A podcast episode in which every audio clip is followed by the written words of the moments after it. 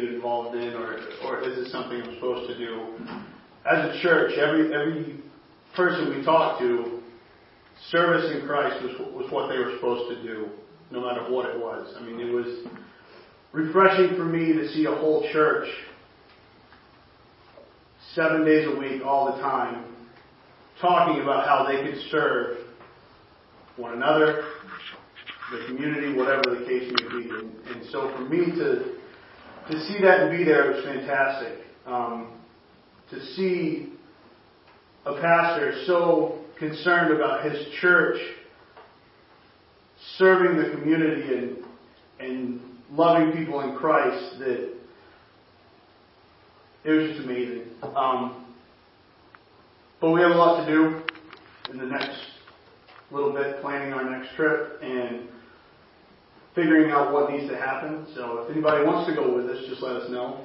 Um, we're basically going to be focusing on orphan ministry and Roma ministry, which we consider Romans as gypsies, but they're trying to force themselves back into society as profitable people, profitable people, not just what we think of when we think of the word gypsies. Um, so pray for the church. Um, I spoke to the pastor this morning. They're praying for us. They asked that we pray for them.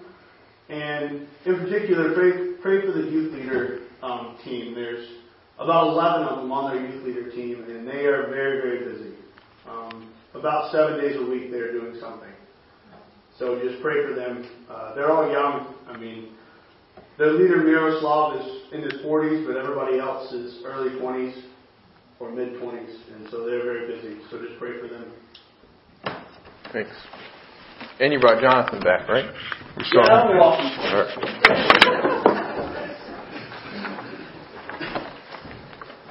Open your Bibles to Hebrews chapter 13, please.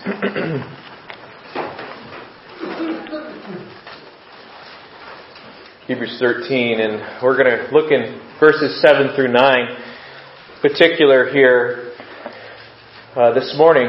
But let me remind you of where we are at this book. This is the last chapter, and this is a chapter where there is more application than there has been the entire book, because the great faith that has been delivered to Jesus' disciples, anchored in the person of Jesus, uh, planned in the, by the Father, uh, applied by the Holy Spirit, that great gospel work where we do not have to rest and trust in ourselves, but in another's work, now fleshes out, now is worked out uh, into our lives. And when we began the chapter, verse 1 said, Let brotherly love continue as the framework for all of this.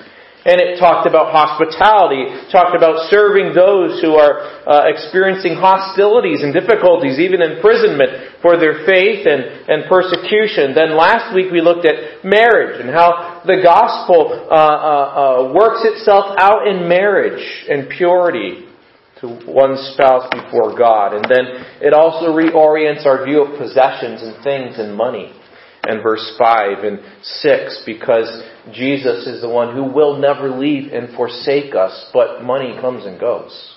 Possessions come and go. People even come and go.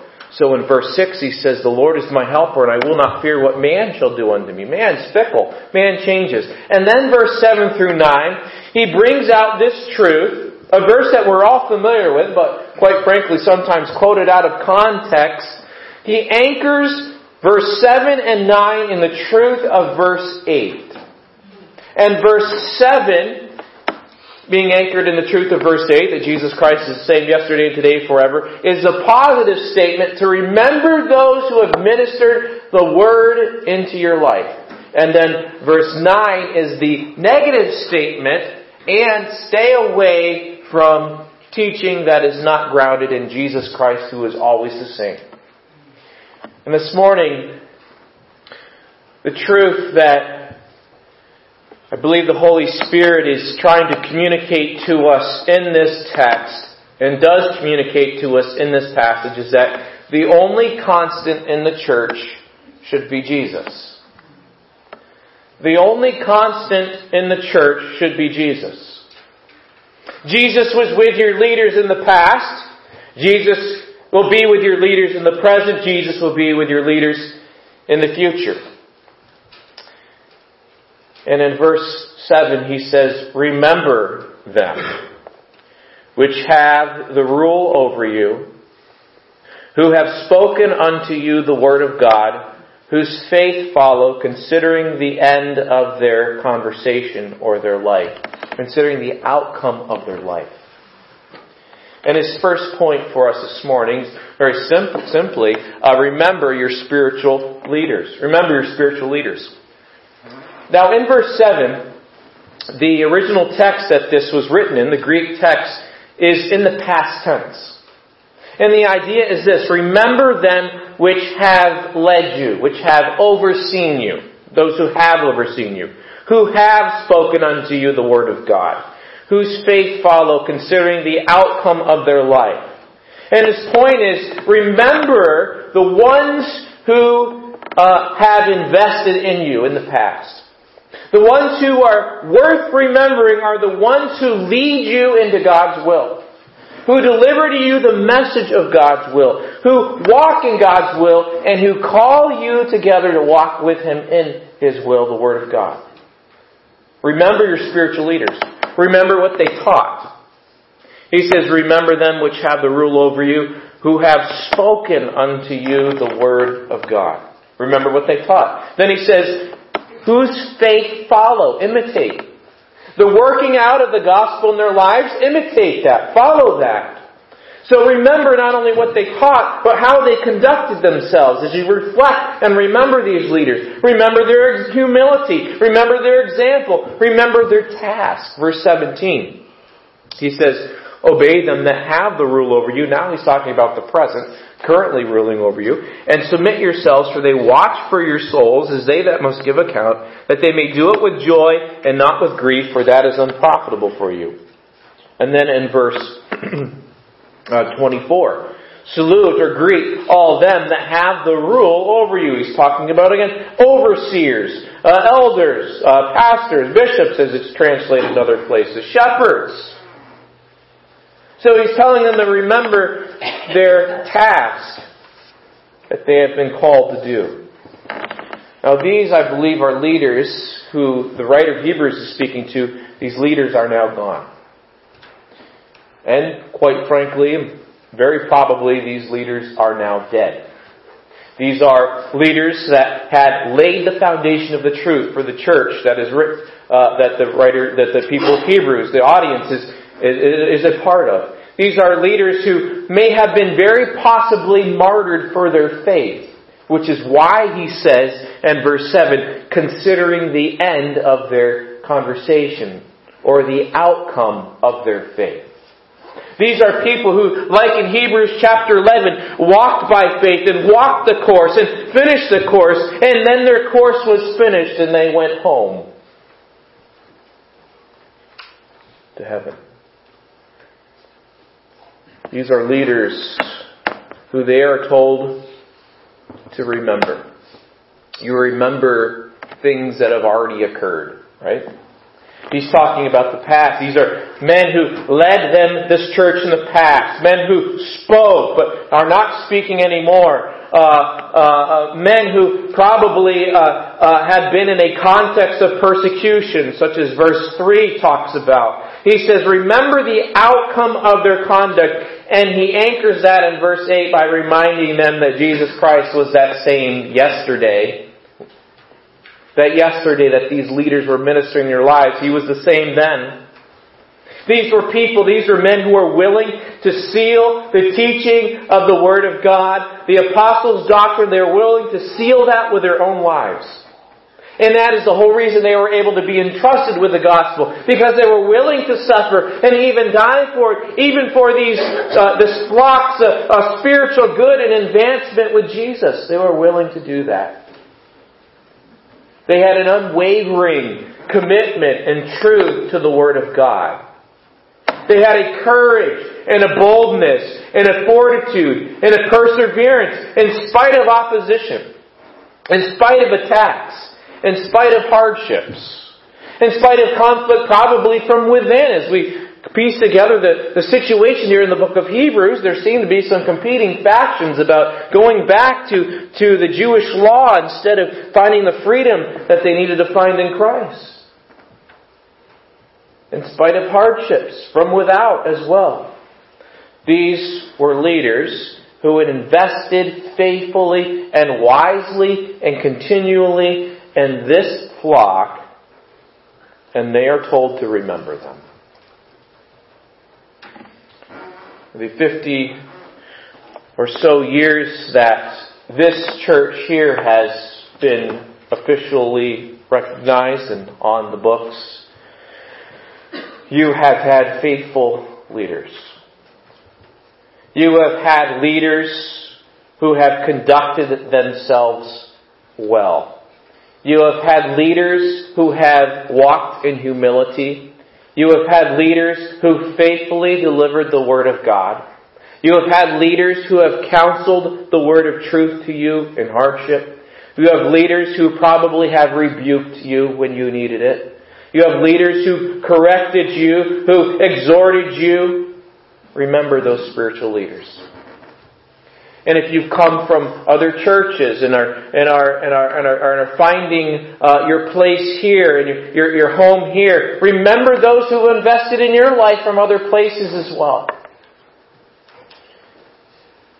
Probably all of us can think of a pastor that that that uh, that was a faithful shepherd who invested the word of truth in our lives and made a profound impact in our lives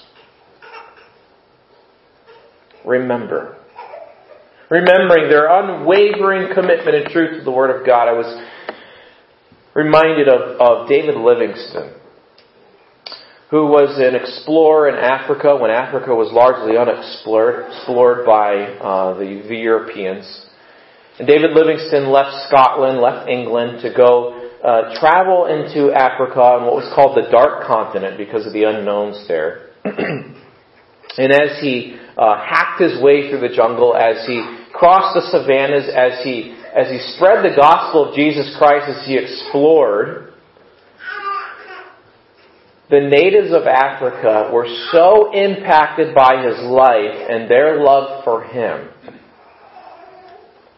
that when David Livingstone died after decades of ministry in that great continent, and his body was ready to be shipped home back to Scotland to be buried where he is buried today in Westminster Abbey.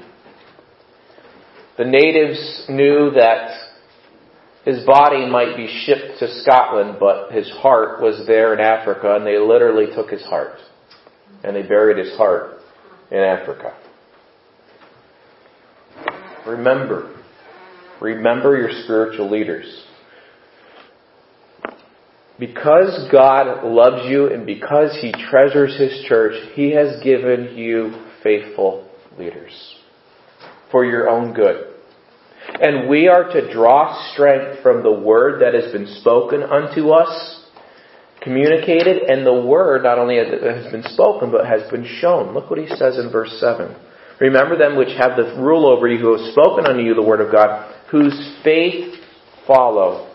Whose faith follow. The, the job of a spiritual leader is to lead from the Word of God. 1 Thessalonians chapter 5 and verse 12, Paul tells that early church uh, about the leaders who had invested in them, and he says, And we beseech you, brethren, to know them which labor among you and are over you in the Lord, and admonish you, and to esteem them very highly in love for their work's sake, and be at peace among yourselves. In 1 Timothy chapter 3, uh, there is a whole list of qualifications for the character of these spiritual leaders. And there is one ability, and that is the ability to teach the Word of God, to explain the Word of God, to press home the Word of God. But that, that ability is couched out of a life that is to have this quality to it. Why is that so important? Because of verses like Hebrews 13:7, those that oversee you, that have spoken unto you the word of God, whose faith follow. Faith doesn't sit still. Faith is intended to walk out. Faith is intended to be fleshed out. There are actions that are to, are to follow a, a, a, a belief, a real trust. In 1 Timothy chapter 5 and verse 17, Paul says this about the elders. He says, Let the elders that rule well be counted worthy of double honor, especially those who labor in the word and doctrine. The hours that are spent in the Word of God, the counsel that has been given, and private appointments that you probably will have no idea uh, occur. Um, the conversations, the emails, the calls, the um, the discipleship. Um, remember those leaders who invested in your life. Of course, it's not it's the Word of God that is delivered, who have delivered the Word of truth that sanctifies us. He also talks about their lives, the, the incarnation of the Word, the fleshing out of the Word of God, and their actions and their reactions. If they were, their, their calling was not to be an entertainer, but to be an example. The qualifications in 1 Timothy 3 are their life.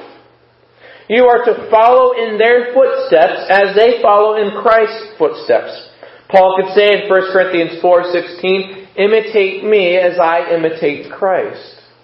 He could say to the Philippians in Philippians chapter 3 and verse 17, he can say, Brethren, be followers or imitators together of me, and mark them which walk so as ye have us for an example. He could say to Timothy in 1 Timothy chapter 4, Let no man despise your youth, but rather be what? An example. An example. So our lives, it's not just the things that come out of our mouths, it's the things that come out of your leaders' lives that, that you are to follow and legitimately ask yourself, how would so and so have handled that? What would be the counsel from Scripture that would come in this situation as you ponder these leaders who have impacted you who are now gone. But I also want to remind us to rest in the sovereign Lord. Rest in the sovereign Lord. Because the whole point of this is that leaders come and go, don't they? Warren Wiersbe tells a story after he had announced his resignation from a church that he had been pastoring for several years. One of the members came and said to him, I don't see how I'm going to make it without you. I depend so much on you for my spiritual health. And Warren Wiersbe said, Well, then the sooner I leave you, the sooner you can start depending on the Lord. Right?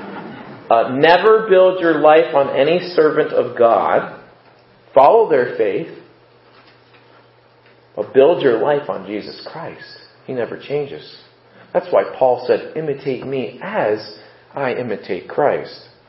So the second point is very clear in verse 8 that all this is anchored in rest in your sovereign Lord, Jesus Christ, the sovereign of the ages, the King of kings, Lord of lords, the same yesterday and today and forever. Leaders come and go. And we've just heard how the honor that God gives godly leaders, but Jesus will continue to build His church. He always raises up a new generation, doesn't He? And He will build it past them as well when they go, as He did with you. Get your sight on Jesus building His church. There's always a changing of the guard, isn't there? There is a change in the guard that happens because leaders are mortal. They are human.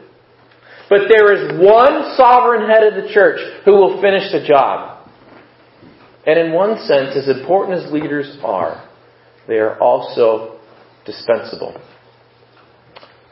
For every Moses, there was a Joshua. For every Elijah, there was an Elisha. For every Stephen who was martyred, and can you imagine the horror of the early church? There was a Saul holding the garments. For every Paul in 2 Timothy 2, there was a Timothy. And friends, when your leaders fall off the scene, the Lord is present. And He is still accomplishing His promise that He will build His church. Rest in your sovereign Lord. Jesus Christ the same yesterday. The one who, who, who, who finished the work that we needed to have done on our behalf to bring us and draw us near to God. That's what the book of Hebrews is all about. But the one who is still here present and who is sanctifying us, who is making us more like, like himself, who is, uh, uh, uh, who is our intercessor, who is the one we come boldly to, the, the, to the throne of grace to find help in time of need. Jesus Christ today. And Jesus Christ will be the same tomorrow when you wake up. The same tomorrow.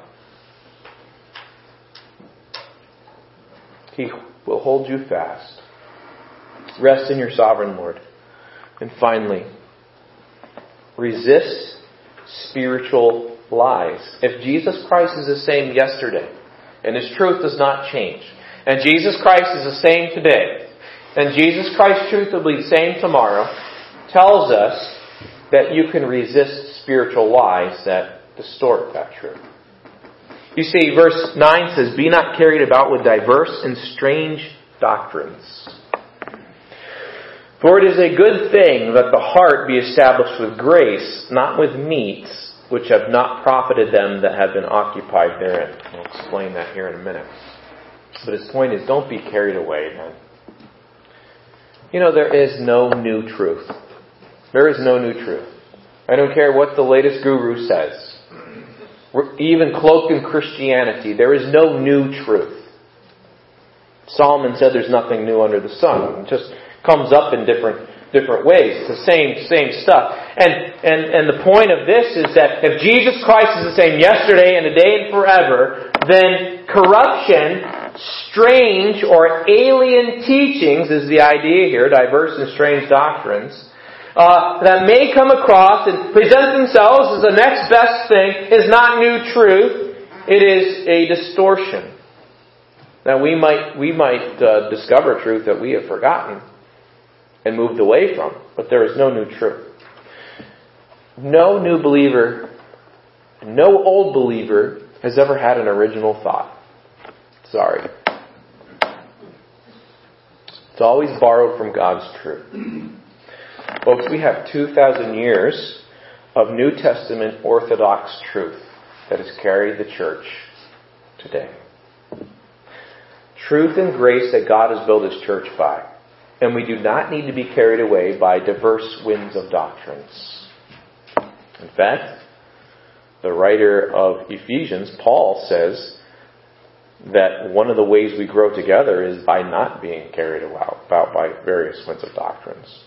Do not be carried away. Resist spiritual lies. Here is a lie that seemed to be uh, infiltrating that early church in verse 9. He says, diverse and strange doctrines. He doesn't say a lot about it, but he adds this little uh, caveat to it. He says, or explanation, he says, For it is a good thing that the heart be established with grace, not with meats. Perhaps there was in that day a teaching in the context of the book of Hebrews where Moses' law about food was a way that you could earn standing with God by keeping Moses' law and distorted the gospel into a works salvation, in addition to the gospel for right standing.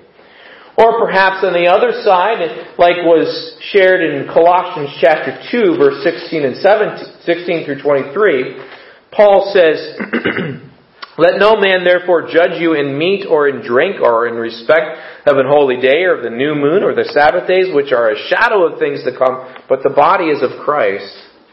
Let no man beguile you of your reward in a voluntary humility and worshipping of angels, intruding into those things which he hath not seen, vainly puffed up by his fleshly mind, and not holding the head, Jesus, the same yesterday, today, and forever from which all the body by joints and bands having nourishment ministered and knit together increaseth with the increase of God. Wherefore, if ye be dead with Christ from the rudiments or the elemental things of the world, why, as though living in the world, are you subject to ordinances, extra man-made laws? Touch not, taste not, handle not, which all are to perish with the using after the commandments and doctrines of men which things have indeed a show of wisdom and will worship and humility, and neglecting the body, and not in any honor to the satisfying of the flesh.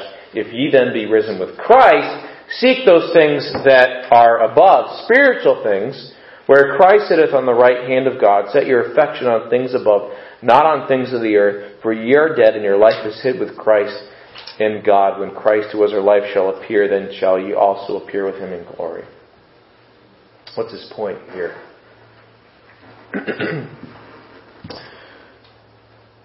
Measure these teachings that are coming from this pulpit or anywhere else with the Word of God.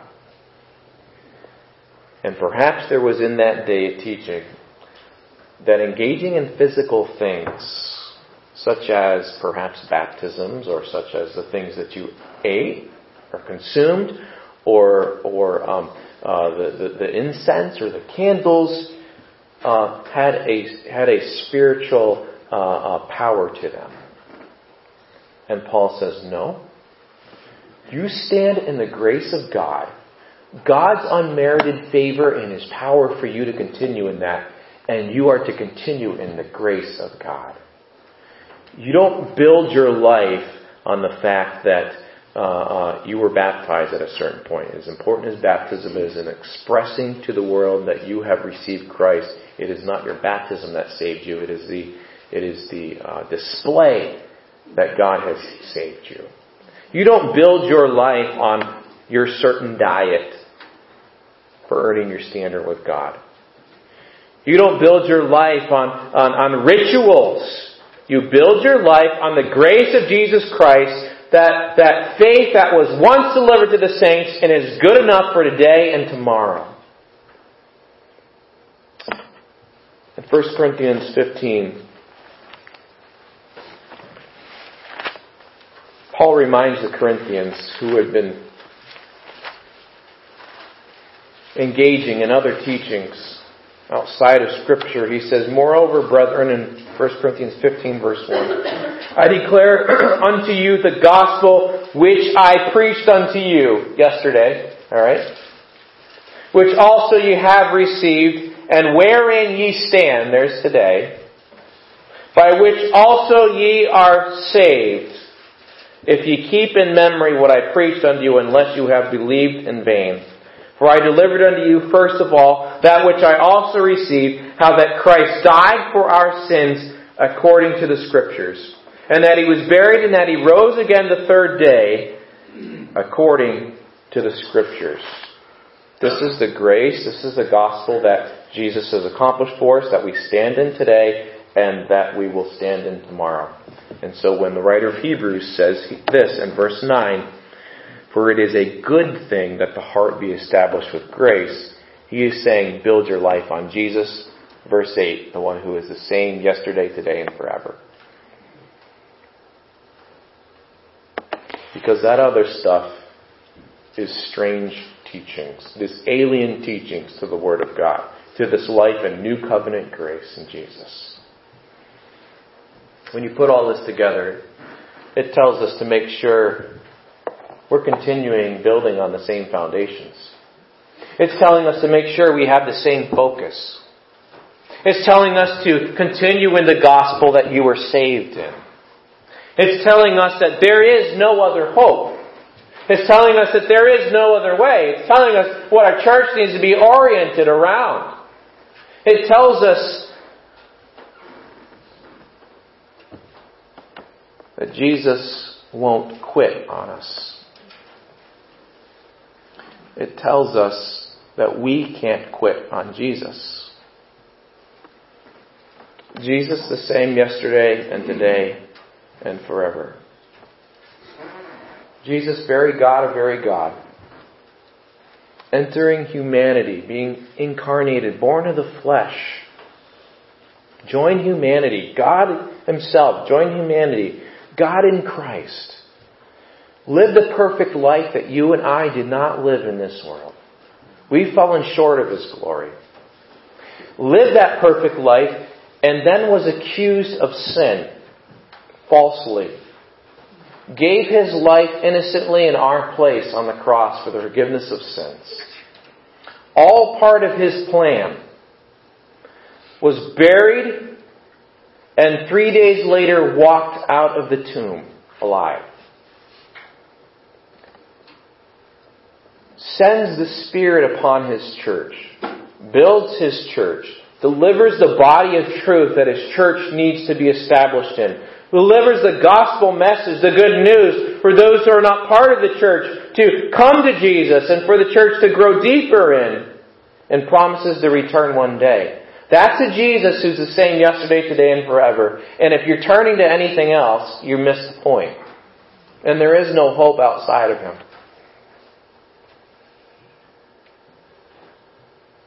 And so that's why the author says, remember those who pressed that into your life. And take note and separate from those who will not do the same.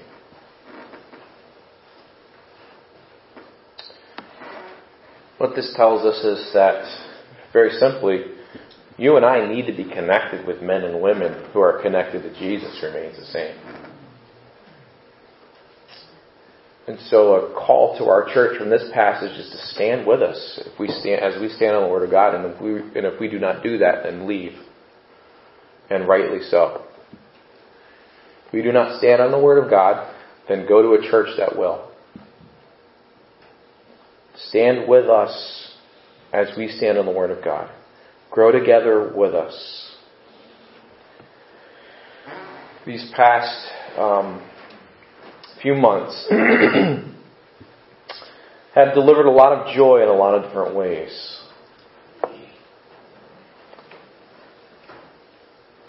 In my particular opportunities in ministry here, And many of you can look back at years gone by and see how God worked and praise Him for the things that He's done and rejoice in that. And we want to all say together, as we look back on this day and this time, years from now, we want to be able to say that God continued what He had begun. That God continued something at South Hope that is still engaging generations for His glory. Because the Jesus of 1960 was the Jesus of 1970, which is the Jesus of 1980 and 90 and 2000 and 2017. And tomorrow. He's the same yesterday, today, and forever. Sure, some things change. Jesus doesn't change. And if we are anchored around that truth, brothers and sisters,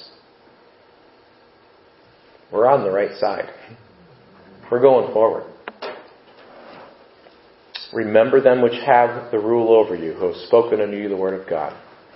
A man sitting in our, our midst who has spoken unto you the word of God for in, in two terms. Seems like a two-term president. And after that second term, he just couldn't be, uh, didn't have didn't have another term uh, available, right?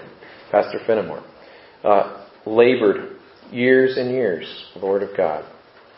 Some of you are still here today because of the impact the Word of God and His and His example uh, had on your life. Some of you who have come from other churches are here today because of the impact of another person in your life. Think of Liz Laycock and Pastor Donato, right? And some of you others. People who've invested in your lives.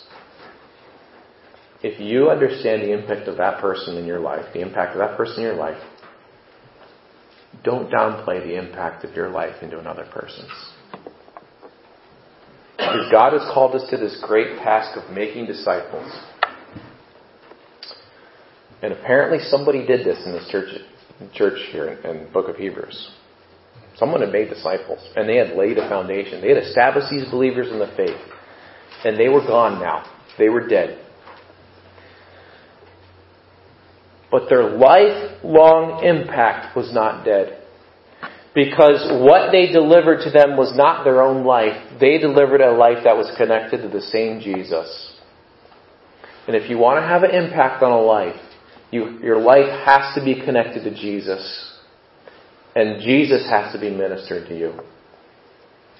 Your love of Snicker bars isn't going to really translate to eternity to another person, right?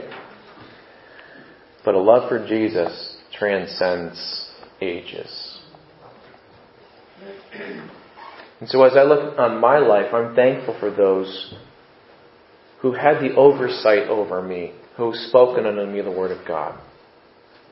And friends, maybe your experience was not good with other ministries. I think there's a little bit of good in every ministry. But regardless, that's why we have verse 8. Jesus Christ, the same yesterday and today and forever. And may we now stand and be able to look back and say, God continues something at South Hope that's still engaging generations for His glory. Let's pray.